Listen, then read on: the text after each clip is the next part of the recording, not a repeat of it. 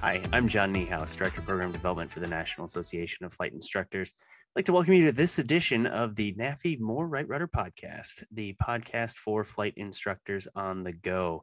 And today I have a special guest, uh, Kimberly Dawn of Advancing Aviation, a good friend of mine, and uh, somebody who's helping me out on some really special projects here at NAFI. I, have twisted her arm to uh, come and talk to uh, to me today about some things because, frankly, I'm not qualified to have this discussion. Um, the funny thing is, is it's it's the the brainchild discussion of something that uh, that I've had with a few individuals lately, and it's about the idea that there are a lot of groups in aviation, a lot of really wonderful groups in aviation. This includes NGPA, Women in Aviation, uh, OBAP, and and all of the other alphabet groups out there that are supporting um, individual uh, groups of people and demographics. Um, NAFI is a huge supporter of all of those groups, and the thing is, is that I realize that we have the challenge, um, one that we are welcoming.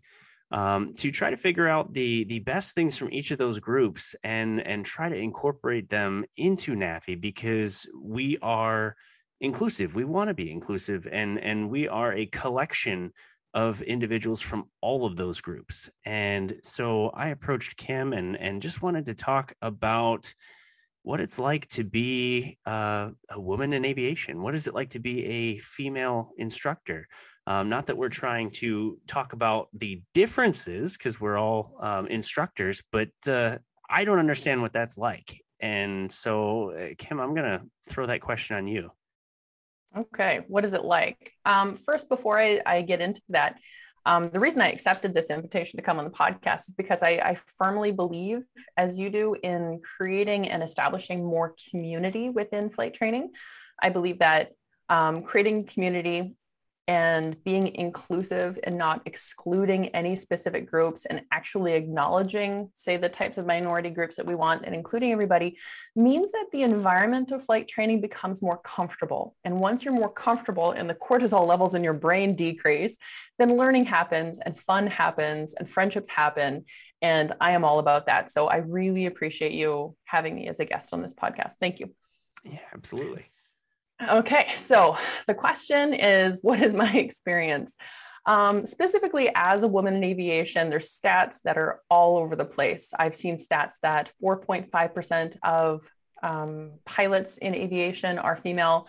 I've seen stats that 5.5% of, of captains on any airlines are female. I've seen stats, you know, it's usually around 5% mark of women in aviation in general. And I, I have a bit of a unique perspective, and I will give that to you, but I have to put on the caveat that this is just one person's perspective. Anybody listening to this podcast will obviously have their own experience. It could be better, it could be worse, it could be unique to themselves, it could be very similar to mine. So, this is just my one person's uh, perspective. Now, I do have over two decades of experience in aviation, so I have a few stories, but um, that's where we're going to start. So in our in our chats leading up to this, um, you asked me how I was treated in a way or, or what it's like from a specifically female perspective. And I thought about it, and there's really three major types of three major ways that I get treated by men. So let's call it three major groups of, of men in aviation and how they interact with me specifically being a woman. And that first group is my favorites. Uh, people like you who like a, a, man in aviation that looks at me and sees a person and you ask my opinion on things and uh, even if i get the answer wrong to some of your questions then you respect the answer and we have a back and forth conversation and it's just human to human and there's no specific special way that you treat me. Now obviously this is this is all a scale and it's not hard and fast lines between the three groups. I'm just trying to help enlighten you on on some of it. Mm-hmm. so the first group is is awesome. I enjoy uh, dealing with people just like you that there's just a colleague. Very kind. The second type of of way that i get treated by men in aviation is men that assume and treat me as if I shouldn't be there. And I wish I could say this didn't happen, but it does. So I get treated like I shouldn't be there. I don't deserve to be there. I'm also incapable of being there. And by being there, I mean in the classroom, in the cockpit, on the ramp, anywhere in aviation whatsoever. And there is never a person that stands in front of me and never a man that stands in front of me that says, You shouldn't be here. You should be in the kitchen, right? I've had passengers on my flight say that to me uh, as I climbed into the cockpit, but never colleagues. It's never overt like that because that's a huge HR nightmare, and people kind of understand that now. That makes me cringe just thinking about it. yeah, it's passengers like to be, anyways. Yeah, but how it it shows up in aviation uh, with colleagues and with people that I work with is not overt, and it is it comes up in stories and in conversation and how they present themselves. For example, um, some of the pilots or captains I was flying with now, this is can be a flight instructor and flight student dynamic as well. But some of the captains that I'd fly with when I was a first officer would fly with me and constantly tell me stories about the other girl pilots that the company had had in the past that did things wrong um, this female pilot burnt up one of the engines she hot started, right? This female pilot uh, caused a whole bunch of hangar rash. This female pilot couldn't do this right or couldn't do that right. And it was just a constant bombardment disguised as conversation. Oh, I wasn't I wasn't talking about her because she's a woman. I talked about her because she was an incompetent pilot. But it would never, never come up about any of the men pilots in the past, right? So it's it's insidious the way it, it presents itself. Um, and the third type, I could tell stories about that, but I think that clearly illustrated what I was talking mm-hmm. about. Mm-hmm. Um, the third type of way that I get treated from men in aviation is treated like they don't know how to handle me at all. I'm going to to tell you a quick story that growing up, I grew up with eight siblings. Now, both of my parents remarried, and seven of those siblings are brothers. So, my mother remarried, my father remarried. And so, from a very young age, very, very young, I had a huge family and seven brothers. Let's just say that my frilly dress princess stage didn't last for very long if I wanted to hang out with my siblings at all. I had to be with my muck boots on. I had to be out in the barn. I had to be with them jumping into the hay bales and into the sawdust. I had to be trekking through the bush, right? Um, if I wanted to, to hang out with my siblings at all. So it made me very comfortable. I have an entire lifetime of watching boys beat each other up and pick on each other and talk to each other and you know go through school problems together and and i watched them how they interacted with my parents and with their friends and with their girlfriends. So i can see and i can inject myself. That's why one of the reasons you know being a female in aviation is so comfortable for me because i know how it works. But those seven brothers only had one baby sister right? And i was very young for their entire lives. So they they don't it's not like there's one boy in a family of seven girls so in aviation, I am often surrounded by the men that just don't know how to treat me because they're scared. I've had many uh, men refuse to even be my friend because they're worried that their wives are going to get jealous or get mad because it's just not okay to have female friends. And therefore, I am the one person sitting in the pilot lounge that's not allowed to talk to anybody it sounds extreme, but I have been in this situation before. Um, I've had in a training environment, if I'm in ground school, of course, I'm in a room filled with men in ground school, sharing a table with somebody sitting next to me. Um, let's say when I, I learned one of the type ratings, I ask a question to the instructor, and the guy next to me goes, Yeah, I'm, I'm curious about that too. So the instructor walked toward us, walked around the table to the other person's, like the, the guy sitting next to me, leaned over his shoulder, pointed at the paper in the book over him, and answered the question, but didn't even acknowledge me at all. And that's another kind of insidious way that it happens that he answered my question, right? Of course. So she asked a question, I answered a question. He can't say that he didn't, can't say that he ignored me at all, but he actually didn't address me. He addressed the person next to me that goes, hey, yeah, I think I think about that too, right? So it's it's almost never overt when I'm treated differently. Does that make sense? It does. It does. And it it, it kind of makes me wonder, you know, um, in addition to the things that you just mentioned, what kinds of things we're subconsciously doing and and just don't even know it. Yeah. There's um there's a, a section to that I was thinking about as well. And there's a lot of subconscious stuff. I can't speak from the men's perspective, but there's a lot of subconscious stuff that I've been taught to do and how to handle myself. And even though Dr. Brene Brown, one of my favorite researchers, um, you know, psycho- uh, psychology researchers, uh, says there's eight to 10 different ways that women get held as valuable in society. The two major ways are if I'm going to have value to anybody else in society, I have to be both nice and pretty. Now, this isn't just taught to you, this is taught to me. I am taught that I, if I have to have value to anybody, I have to be nice and I have to be pretty. For example, if I show up somewhere and my hair is not done, or if I don't have makeup on, or if I'm not dressed nicely, let's say I wear pajama pants to the grocery store, right? If I show up somewhere not looking nice, then I'm treated like, oh, something's wrong with Kimberly. Something's, oh, your hair's not done. Something's wrong. Did you not do what you were supposed to do to show up and, and be here properly? Go home, right? Whereas if you were to show up in, in a similar environment, slightly disheveled, they would most likely comment. Tell me if this is true or not, but they would most likely comment like, "Oh, John, rough night. All right, get in here. Let's do this." I'm right? disheveled on a regular basis. exactly, I and I life. and another way is I have to be nice. So if I have, I constantly have to people please. This is just a, a thing that's taught to fem, uh, females. Um, that if I'm assertive, I'm aggressive. You know, you get the B word thrown uh, thrown around quite a bit.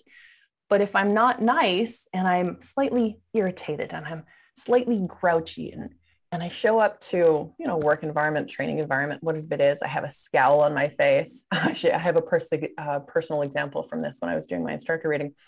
But if I have a scowl on my face, then something is not right with Kimberly. She's oh that you're having problems or are you is it that time of the month you know there's all sorts of comments and jokes that are made and it's very easy to brush off because i have practiced brushing it off but there's i'm always still treated like something's wrong if i'm not perfectly nice at all times whereas in that environment if you were to show up slightly irritated a little grouchy right they'd say oh john's John's a bit of a bear today, but get in here, let's do this. Mm-hmm. I'm expected to fix myself, and everyone else will just treat you like it's something that they have to uh, um, be okay with.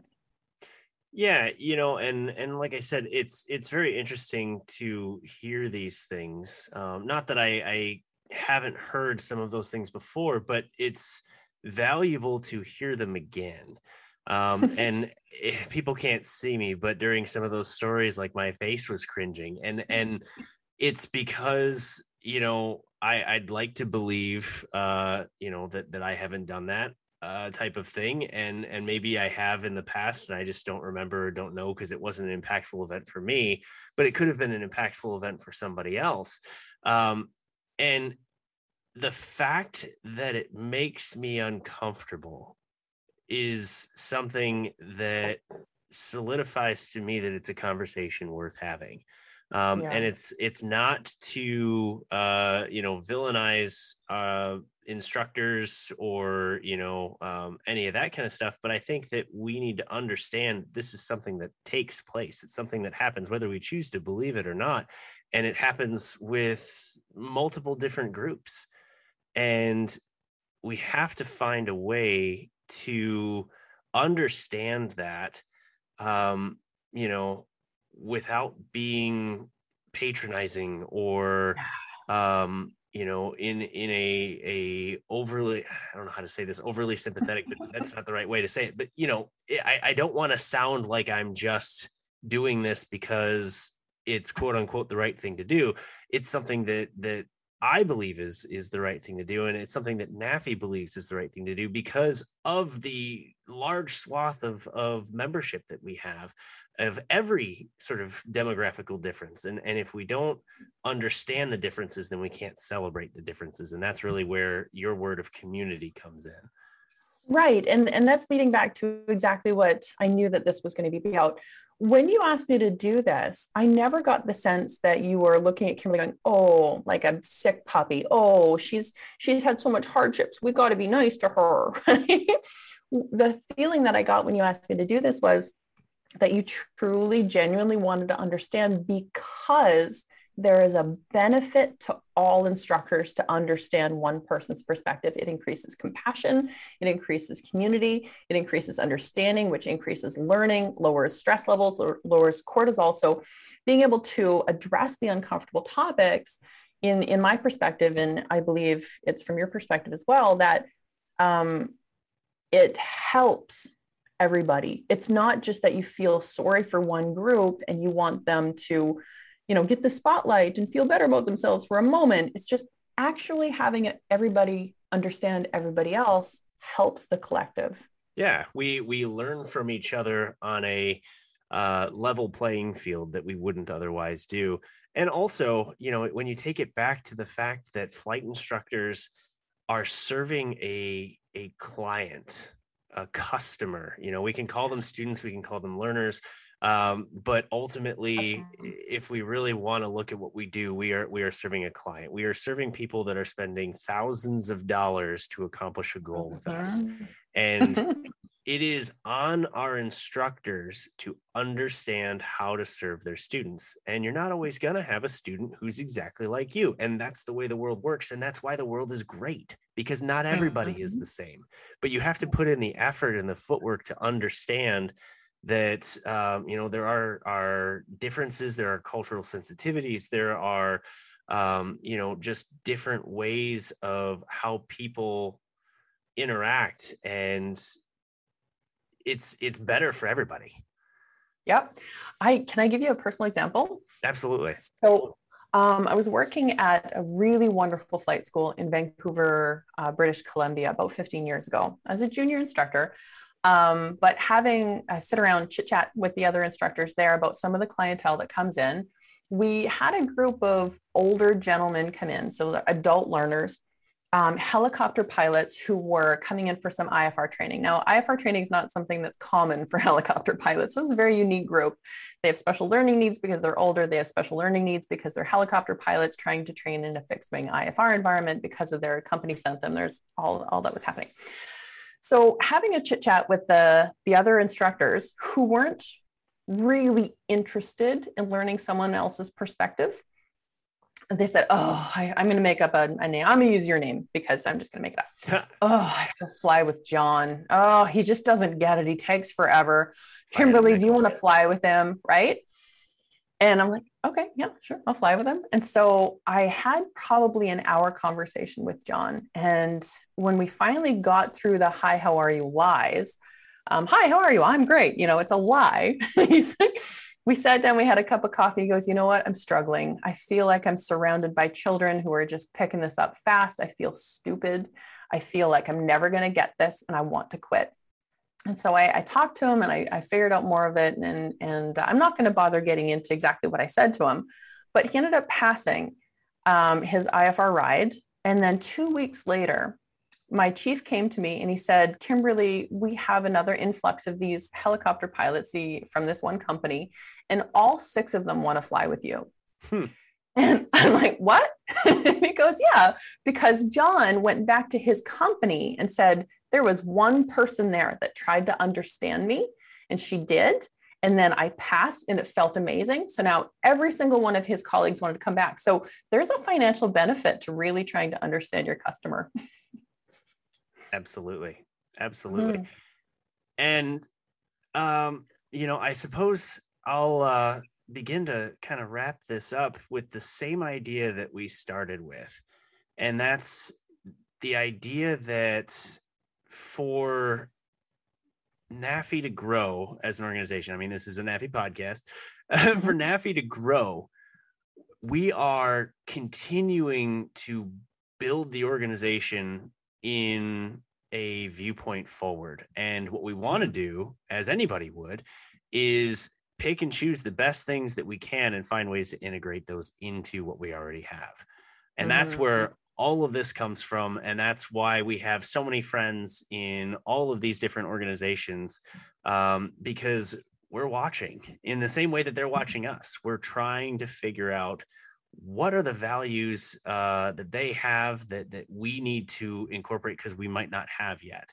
What are the programs that their uh, individual members are just you know ecstatic about? Because maybe i could do the same thing. That's how NAFI continues to get better. Mm-hmm. i entirely uh, uh, agree with that. And i i believe that future forward or uh, future thinking is how we're going to be able to change the industry and be that leader and slowly trickle out the ideas to other flight schools, individual uh, flight instructors, flight training students eventually as well. Well, Kim, thank you so much for taking the time to have this conversation. Um, your your uh, insights on the matter are, are extremely valuable. Oh, I appreciate that. As long as I say right at the end that this is one person's opinion and other women are going to have other ideas, but I hope it does help us move forward. I think it'll be just the beginning of a much larger and longer conversation. Now, I usually dedicate these episodes to some sort of sponsor. And I know that uh, um, you probably wouldn't have let me do this if I had told you I was about to. So I'm going to say that this episode of the More Right Rudder podcast is sponsored by dun, dun, dun, Advancing Aviation. Thank you. Kim's yes. company. Kim, what's the website? Uh, www.advancingaviation.com. I would highly suggest anyone who wants to check us out uh, go to Facebook and look up a Facebook group called Top Instructor and Student. It's my baby, it's my community where I teach and mentor flight instructors specifically and flight training students specifically on how to be awesome. Every day. And I have no idea every how day. she does it. Every day, yes. I do teach live every day in, in the group. so, yep, check it out. And uh, if you haven't subscribed to this podcast, please do. We are on all the major platforms. So, thank you so much, Kim. And uh, everybody, have a great day. Thanks, John.